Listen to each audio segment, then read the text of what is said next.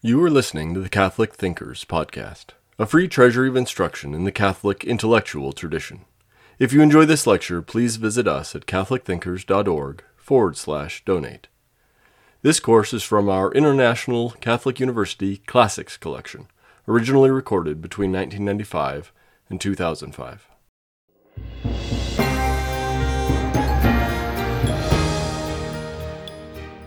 We ended our first session with the thought that the church fathers, from their place in heaven, continue to guide us still, and that one of my hopes for this course is that we can each develop greater personal relationships with the church fathers, with a greater appreciation for both their spirit and their teaching, and especially their sense of presence with the church as we approach this great Jubilee year. And I mentioned that this course will be kind of a combination of patrology and patristics, that is, looking at some of the church fathers as living persons, saints, members of the mystical body of Christ, and then to spend some time on the thought of the church fathers with regard to our major dogmas the Trinity, Christ, the sacraments, in the church.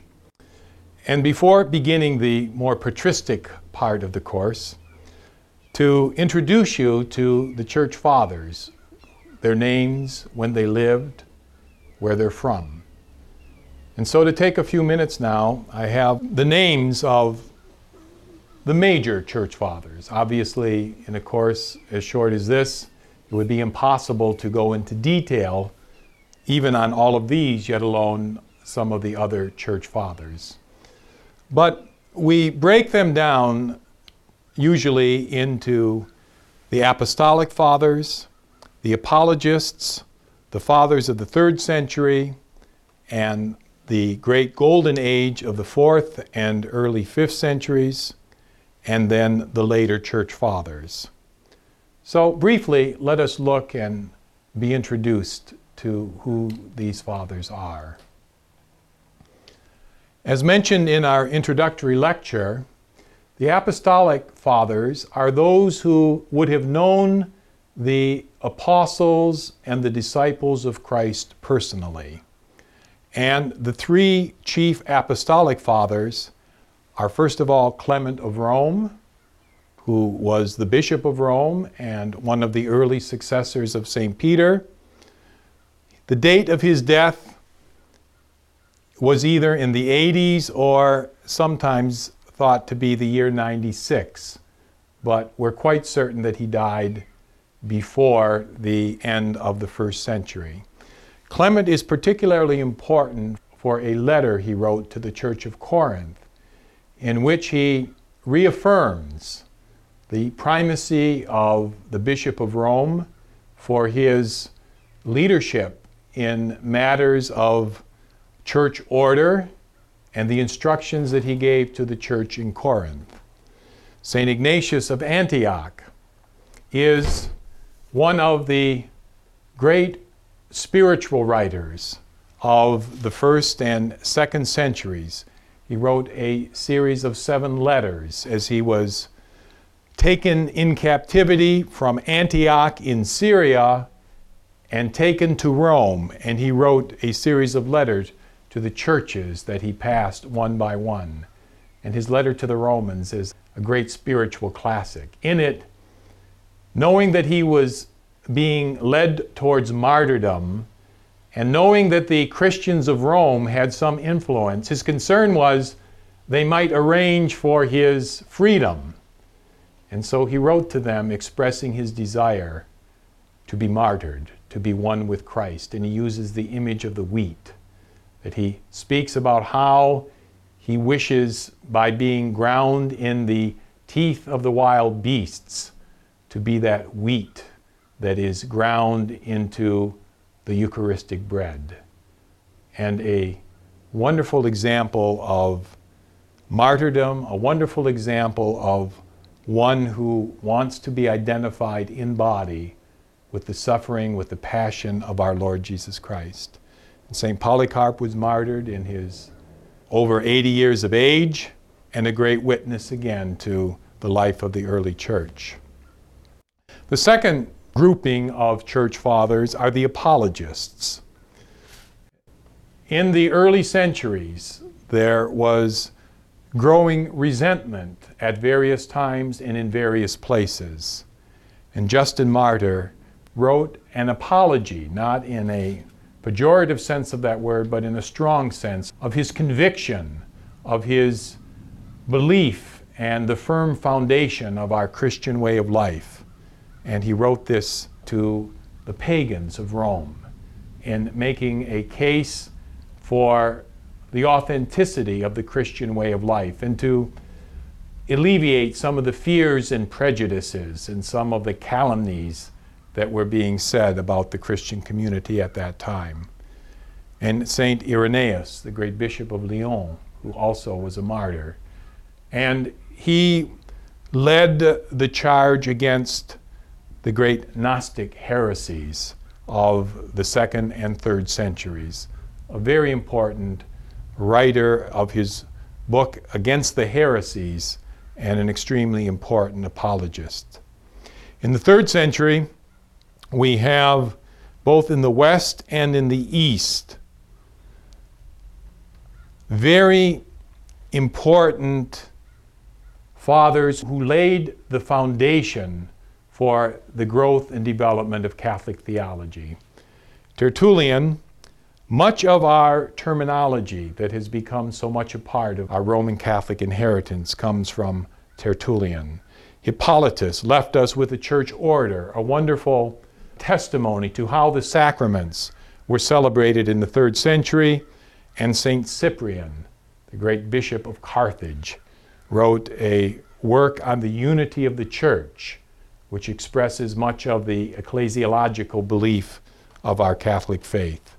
And in the East, St. Clement of Alexandria began a catechetical school, which his successor Origen developed into a great center of Christian learning.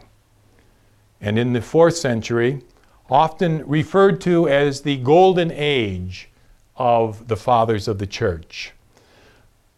The Pax Romana had been in place, the peace of the church and there was a time when the resources were such and the environment was such to foster great growth in theological thought and discourse, in the development of the liturgy. Much of what has been handed down to us really has its great growth and foundation in the Golden Age in the fourth and early fifth centuries. St. Leo the Great a great pope who, together with Pope Gregory, inherited the name of the Great, lived at the time of the great Christological questions of how, in the one divine person of Christ, how could there be both a human nature and a divine nature? He wrote a letter that was picked up then by the Council of Chalcedon in 451 AD, which was most influential in the development of our Christological statements. St. Hilary of Poitiers wrote a wonderful work on the Trinity, and unhappily for him, not unhappily for him, he's as pleased as we are, he was succeeded by some years by St. Augustine, who wrote a definitive work on the Trinity, and much of Hilary's thought has been incorporated into the writings of St. Augustine. So St. Hilary probably doesn't get the recognition that he would deserve or would have received, except that he was surpassed by the great St. Augustine, who built much upon the thought of St. Hilary. St. Ambrose, and a great moralist in the church, a great pastor in the church, the great bishop of Milan, and St. Jerome, of course, noted for his tireless biblical studies and scholarship. We owe St. Jerome a great debt of gratitude for translating much of the New Testament into the Latin, what has been come to know as the Vulgate edition of the Bible, which has remained normative for our Catholic Church in the West. Saints Augustine, Jerome, Ambrose, and Saint Gregory the Great are known as the four great Western Church Fathers. Those are four of the giants, and we will refer to them many times during our course. With respect to the East, during the golden age of the fourth and early fifth centuries, first of all, we have to note the great St. Athanasius. He was a young deacon at the time of the Council of Nicaea and then led the battle in the East against the insidious heresy of Arius and his followers. The Arian heresy that denied the divinity of Christ was one of the great threats to the Christian church in the early centuries. And it was St. Athanasius who carried the banner for the Orthodox Christian belief. He was exiled from his see at Alexandria no less than seven times and had to take refuge in the desert where very happily, he became good friends with St. Anthony of the Desert. And St. Athanasius has written for us one of the great spiritual classics of all time, the biography of St. Anthony of the Desert. St. Cyril of Alexandria, together with Pope Leo the Great, were most instrumental in giving us the Chalcedonian definition of the hypostatic union. Very important in the church's development and deeper understanding of the relationship of the two natures in the one divine person of Christ.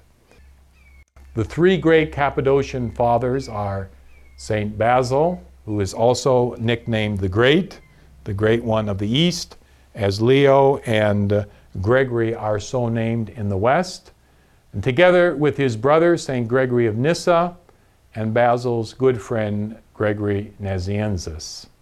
And it was the three Gregories who did much to develop our Trinitarian theology, who articulated the distinction of the three persons in the one Trinity by introducing the concept of relations. That while there is one essence, one God, there are three persons that differ in their relation to one another. The Son is begotten by the Father, and the Father is the one who begets. So, very important in the development of the Trinitarian doctrine of our faith, and also to reaffirm the divinity of the third person of the Blessed Trinity, the Holy Spirit. One of the great works on the Holy Spirit is that of St. Basil. And after St. Athanasius had successfully turned back the tide of the Arian heresy denying the divinity of Christ, there were some who tried then, as subsequent, to deny the divinity of the Holy Spirit.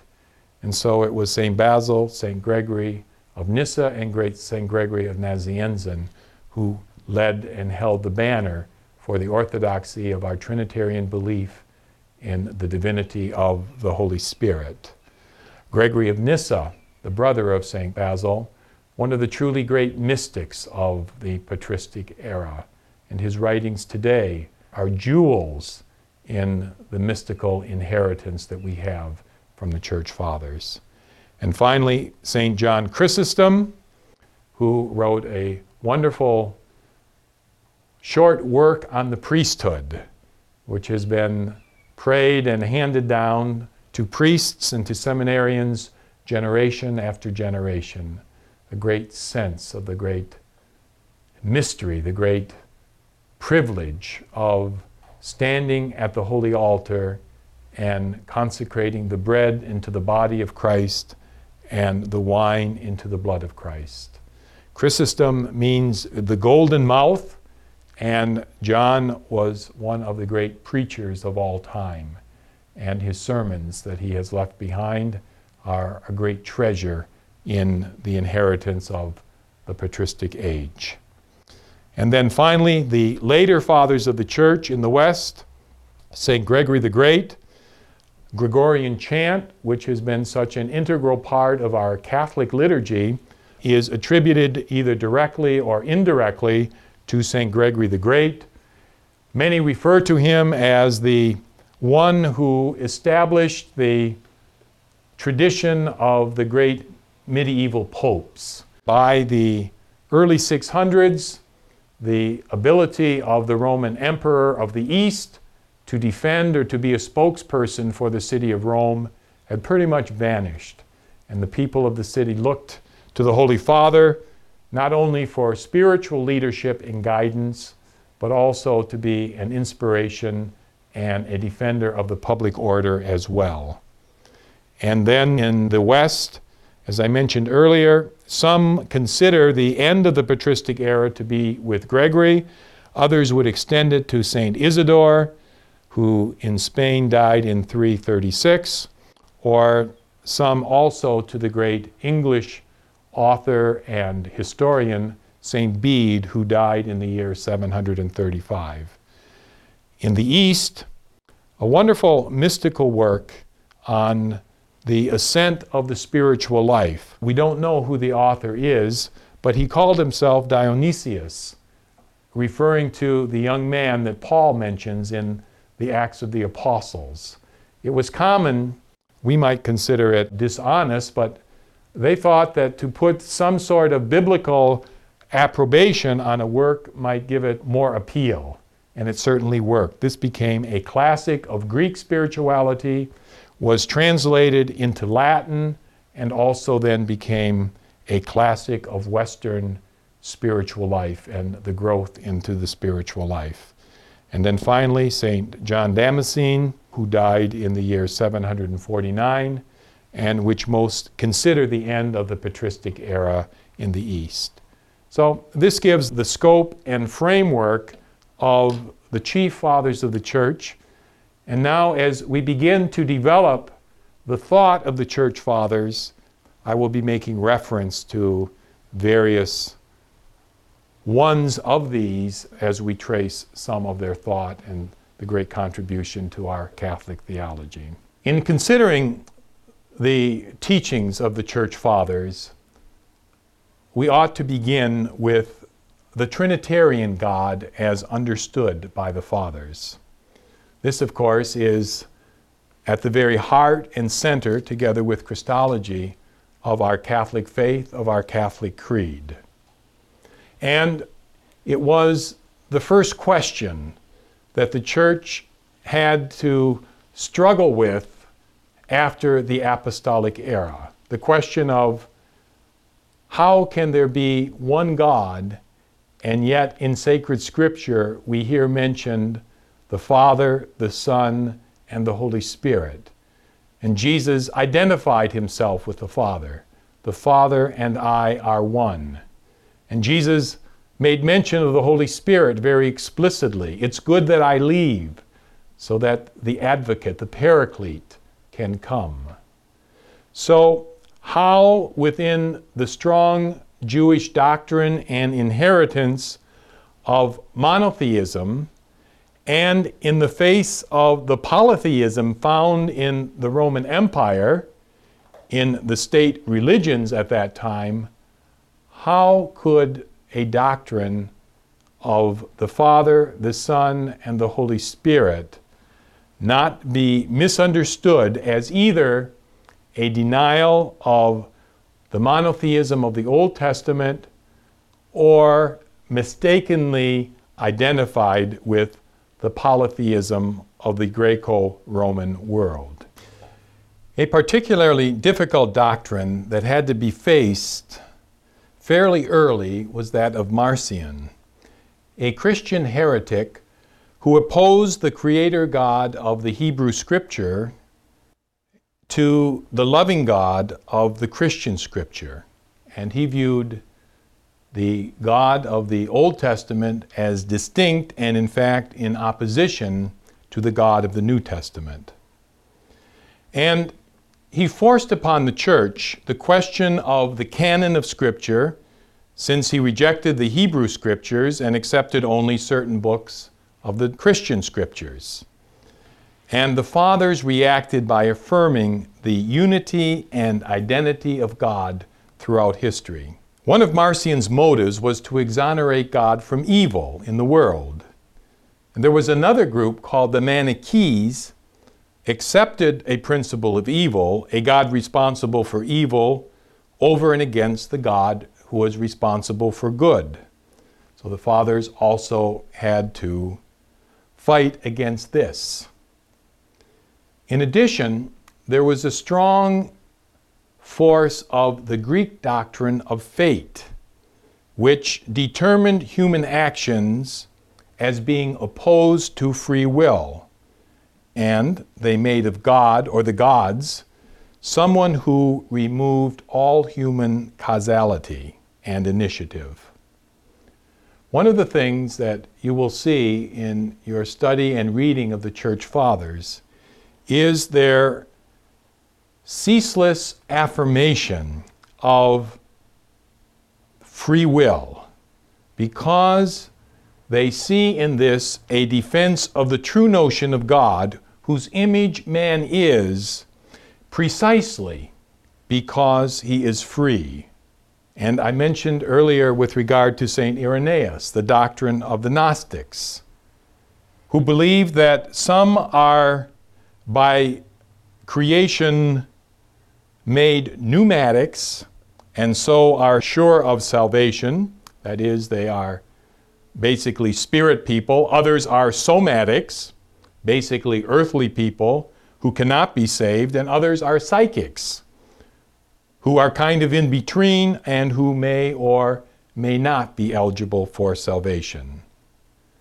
And so, the Father's reaction to all of this, to the Marcion separation of the God of evil from the God of good, the Manichees, who, accepting this principle of God over and against a God responsible for evil, the doctrine of fate, and of course, the insidious and very dangerous teaching of the Gnostics, all had to be faced very early by the church fathers. Before going into further detail on the specific development of Trinitarian thought in the church fathers, it may be helpful to articulate clearly what became the Orthodox patristic teaching and therefore the Orthodox Catholic faith as expressed in the Council of Nicaea in 325 and that of Constantinople in the year 381. With regard to the one divine essence, substance, or nature of God as three distinct persons, the Church Fathers say this. First of all, the Father, the Son, and the Holy Spirit are not merely three names, three forms, three evolutions, or three modes of the divine being, but three persons really distinct from each other before the mind's consideration of them.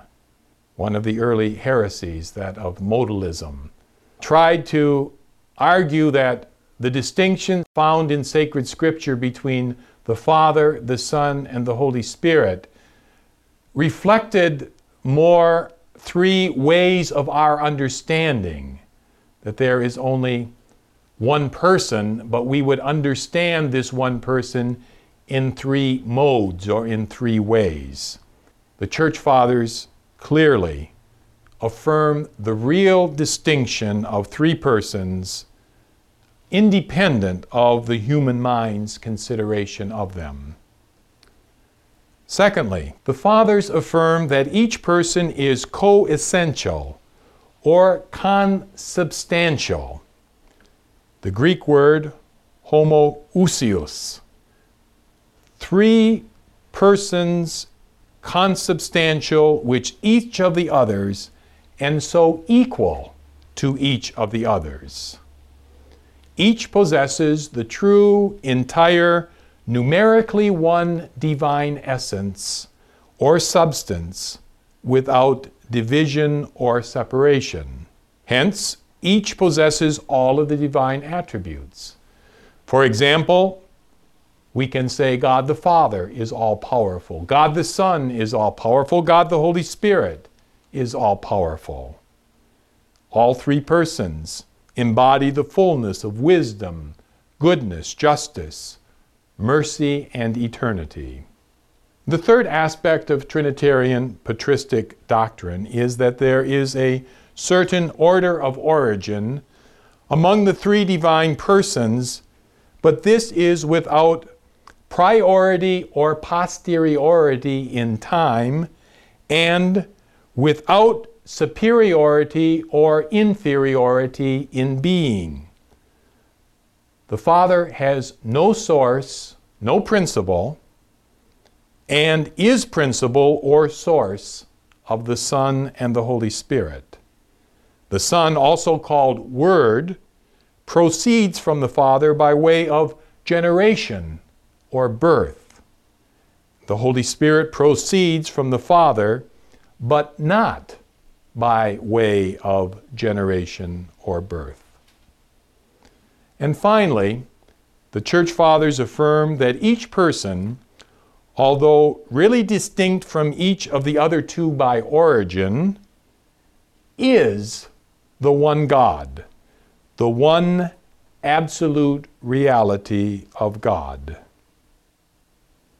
So, these four basic principles came to be the common teaching of the Church Fathers and remain the authentic teaching of the Catholic Church today.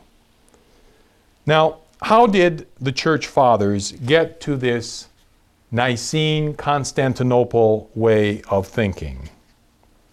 Well, let us look first of all at the early expressions of faith in the Trinity.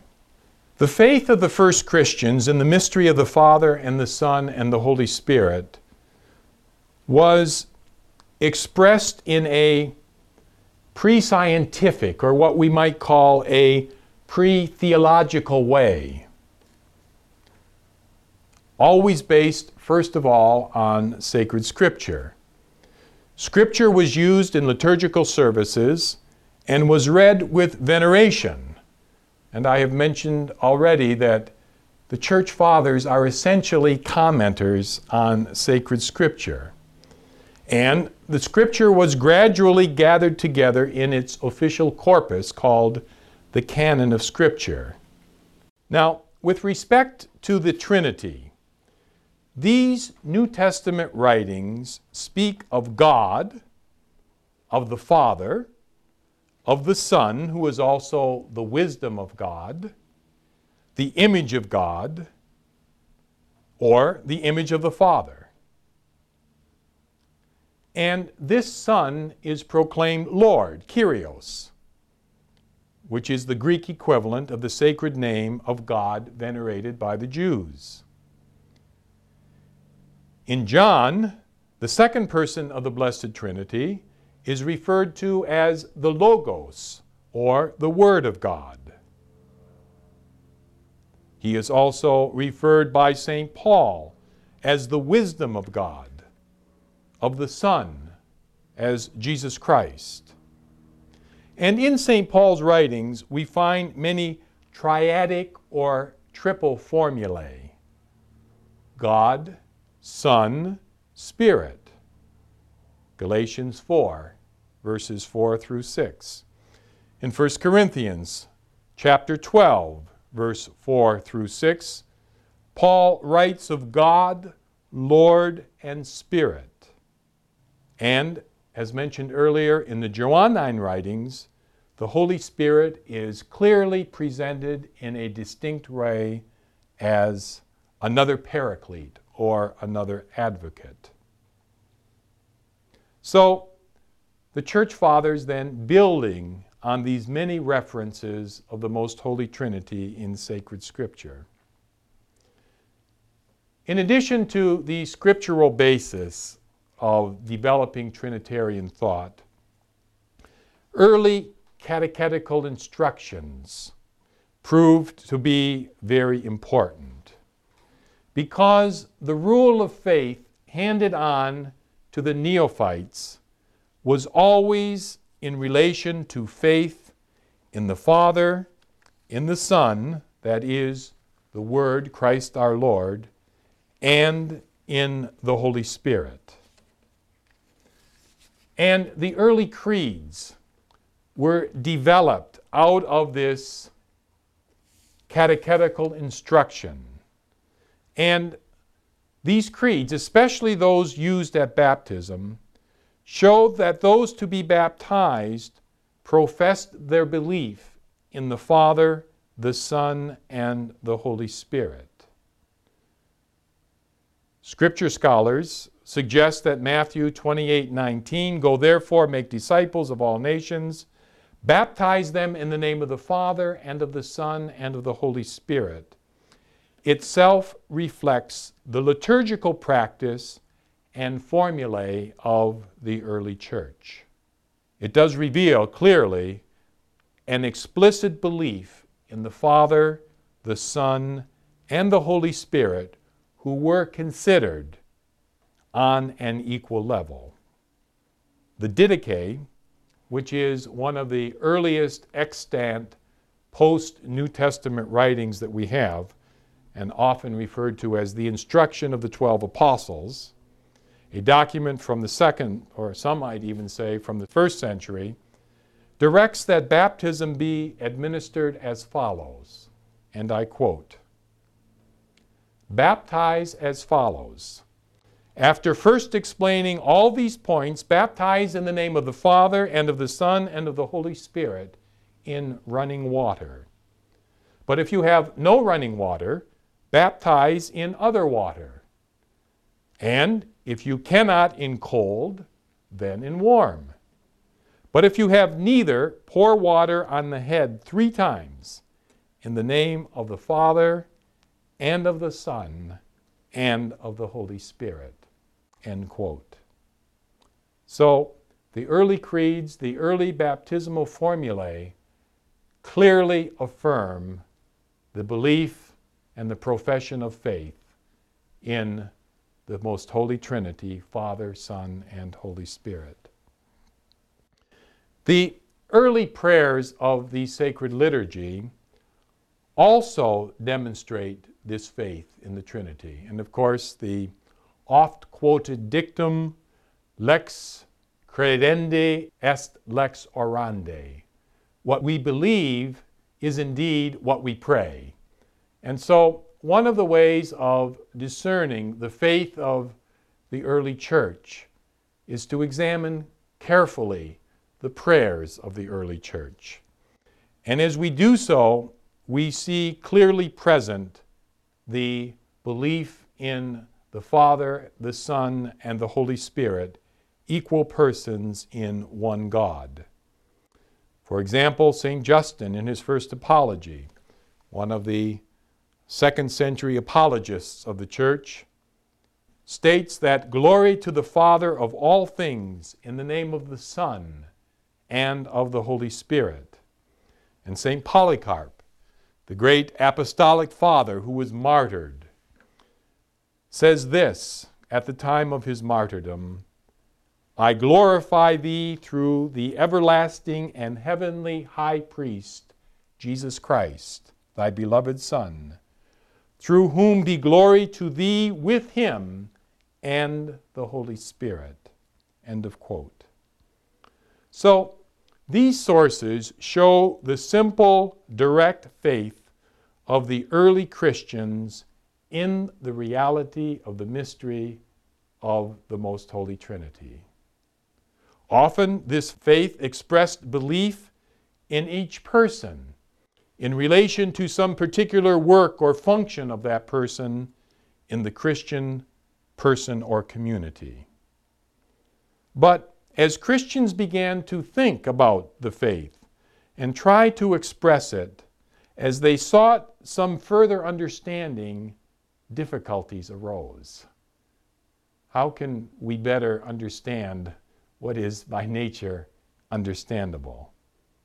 And yet, they needed to be able to articulate their faith for one another, for those whom they were evangelizing, for the society around them who were questioning them.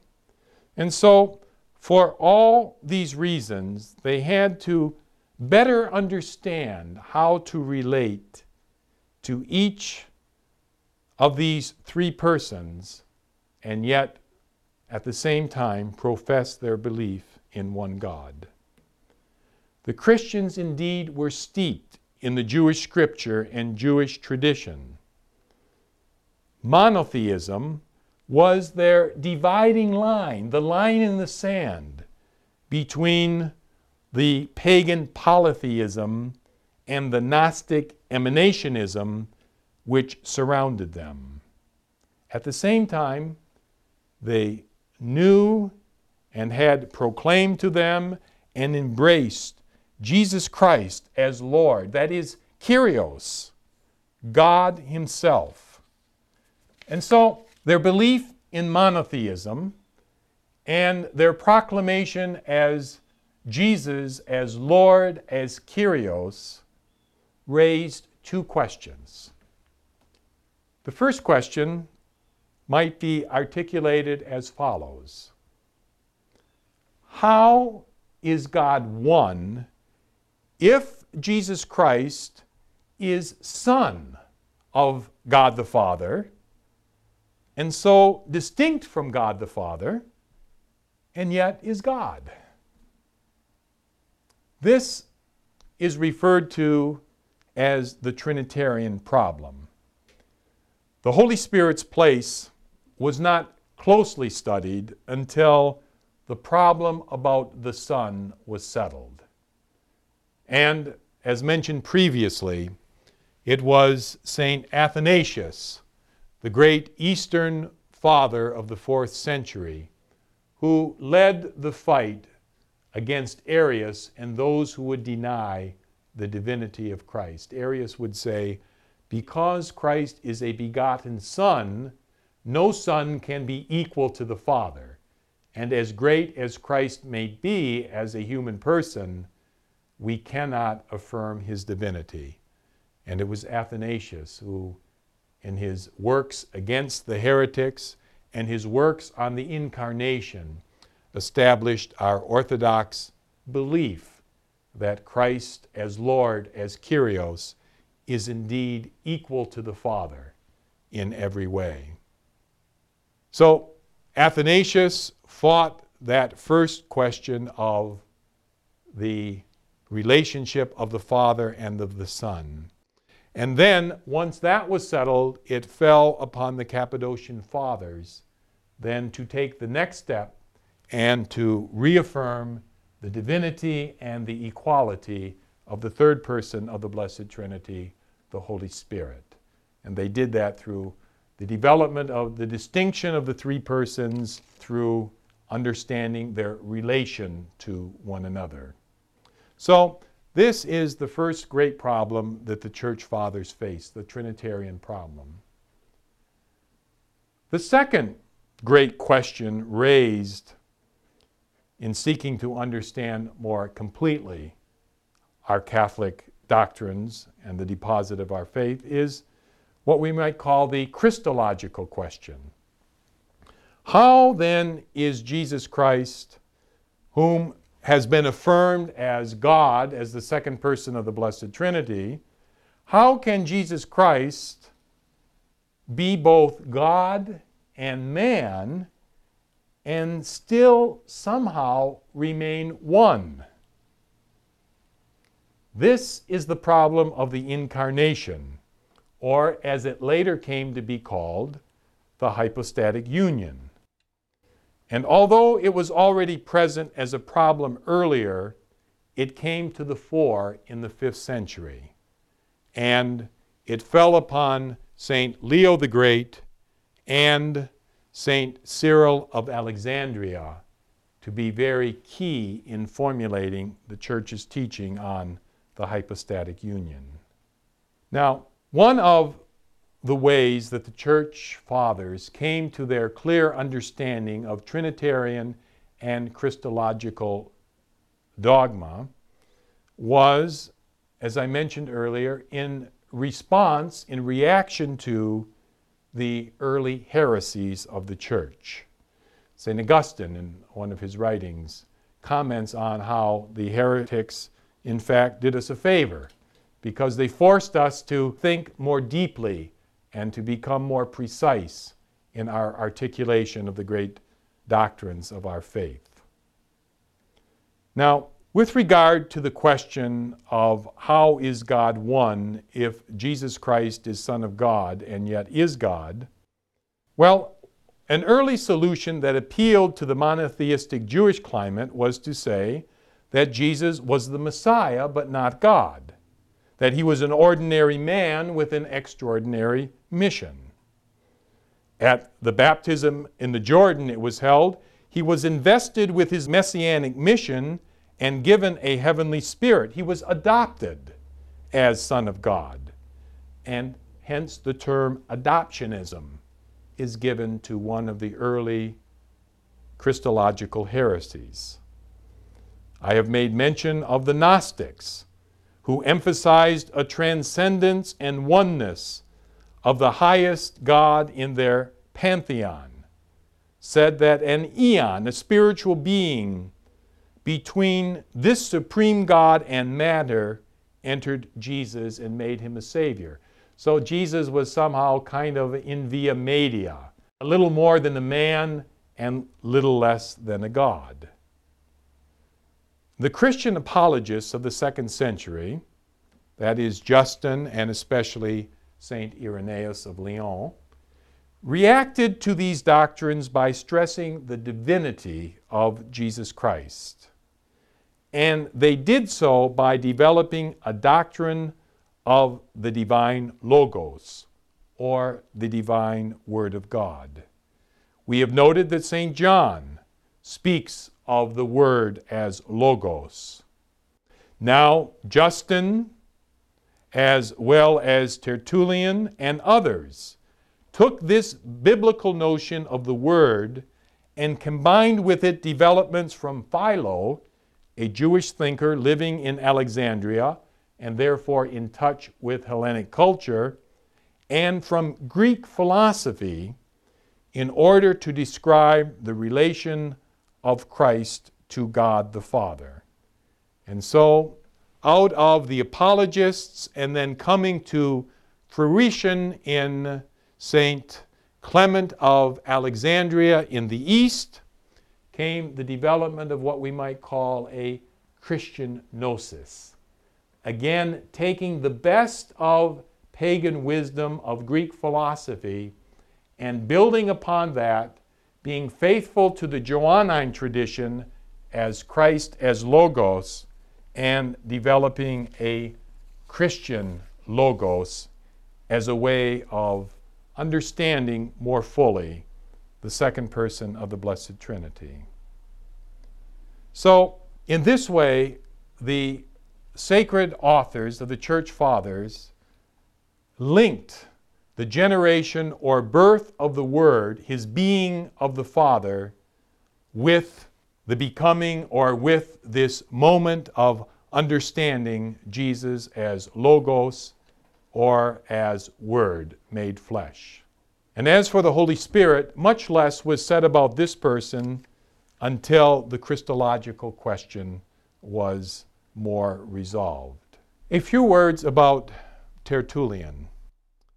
Tertullian was very important in the development of the church's Trinitarian and Christological thinking through the introduction of a terminology that resonated with the culture around him and yet was faithful to the scriptural basis of our understanding of the most holy Trinity.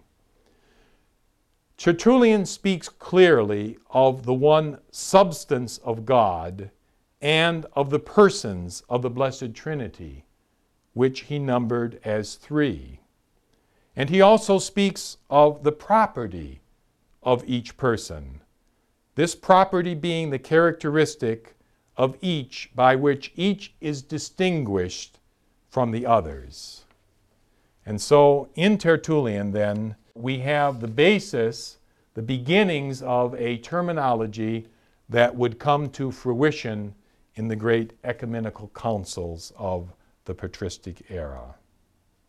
With regard to the denial of the real distinction of the Father, the Son, and the Holy Spirit, the Church had to fight the doctrine that is referred to as monarchianism. Stressing the divine unity or monarchia, that is, one principle or one source, and fearing that the Logos doctrine meant two gods, some said that if Christ is God, he must really be the Father, since God is only one. The Father, therefore, was the one who underwent Christ's own human experiences. The Father suffered. Sometimes the monarchianists were called the patripassionists, that is, the Father suffering, as well as monarchianists. And others, as I mentioned, thought that the Father and the Son were different in name only. And this modalism was sometimes given the name of Sabellianism because of the person of Sabellius who advocated this doctrine.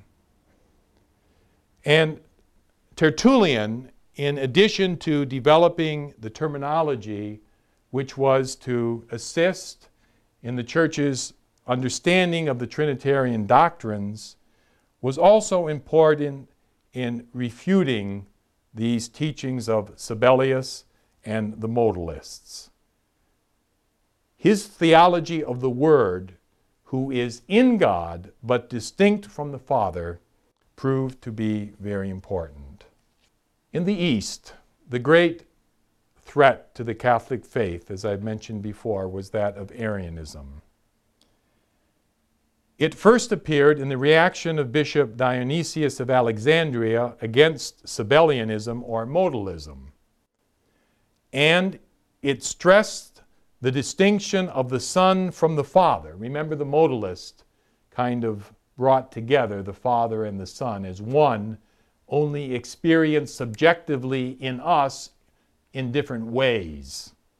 Well, in reaction to that, some went too far to the other side by accenting so forcefully the distinction that the equality of the Father and the Son was threatened. This teaching, first introduced by the Bishop Dionysius of Alexandria, was picked up and forcefully promulgated by a priest of Alexandria by the name of Arius. And this then became one of the great threats to our Catholic faith. If we deny the divinity of Christ, of course, then the whole transcendent realm or the whole transcendent dimension of our life together in Christ is leveled out. Christianity would therefore be reduced to a rational philosophy. And so, as Arius and his followers continued to agitate, finally, in the year 325, the Emperor Constantine convoked a gathering of bishops to what he hoped would settle the affair. And so in 325, 318 bishops met at Nicaea, a town in Asia Minor. And there, the bishop fashioned a new creed declaring that the Son is from the substance of the Father, that he is God from God, light from light, true God from true God, begotten, not made, but then the key word homoousios, of one substance or essence with the Father. Now, one might have hoped that that would have ended the question, but it only began the further dispute. Arius rejected the Nicene Creed, and for the next 50 years, right up until the time of his death. Saint Athanasius, who died in the year 373, dedicated his life to combating the errors of Arius.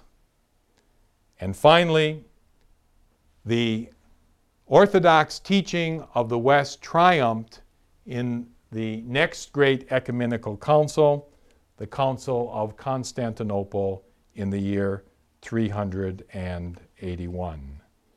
And so it took all of the fourth century in order that the threat of the Arian heresy be defeated. After the council in 381, then there also arose the question of the Holy Spirit. And as we mentioned before, it was left to the Cappadocian fathers, Basil, Gregory of Nazianzus, and Gregory of Nyssa, to affirm the divinity of the Holy Spirit. They appealed to the practice of the church in paying equal faith and honor to the Holy Spirit with the Father and the Son by demonstrating and by reminding us that the church has always prayed to him equally. And secondly, they showed that the sacred scripture presents the Holy Spirit as giving divine life by participation, so that he must be divine. If he only shares or participates in divinity, he could not give others a share in divine life. That is, one cannot give what one does not possess in himself. And so, as the fourth century came to a close, and finally the creed first proposed by Nicaea in 325 was reaffirmed by the First Council of Constantinople in the year 381. And the consubstantiality, the common substance or essence or nature of the three distinct persons in the Blessed Trinity has been clearly affirmed and reaffirmed and handed down to all of us as the recipients of the deposit of faith. The Creed professes faith that the Holy Spirit is God, and it avoids the two extremes of a monarchianism or a modalism that, on the one hand, would have dissolved the real distinction of the Father, Son, and Holy Spirit, and also the other extreme of a subordinationism that would have destroyed the equality and the consubstantiality of the three persons the church gradually perfected the three persons, which the church gradually reaffirmed as it perfected its own expression and formulation of what it has always believed from the beginning and lived in its liturgy and prayer. So the fathers of the church, again, reaffirming the scriptural, the catechetical, the basic baptismal creeds in a way that develops and sustains and enriches and nourishes us all in our Trinitarian faith and belief. We hope you enjoyed listening to Catholic Thinkers. Please visit us at catholicthinkers.org forward slash donate to help us keep this content free.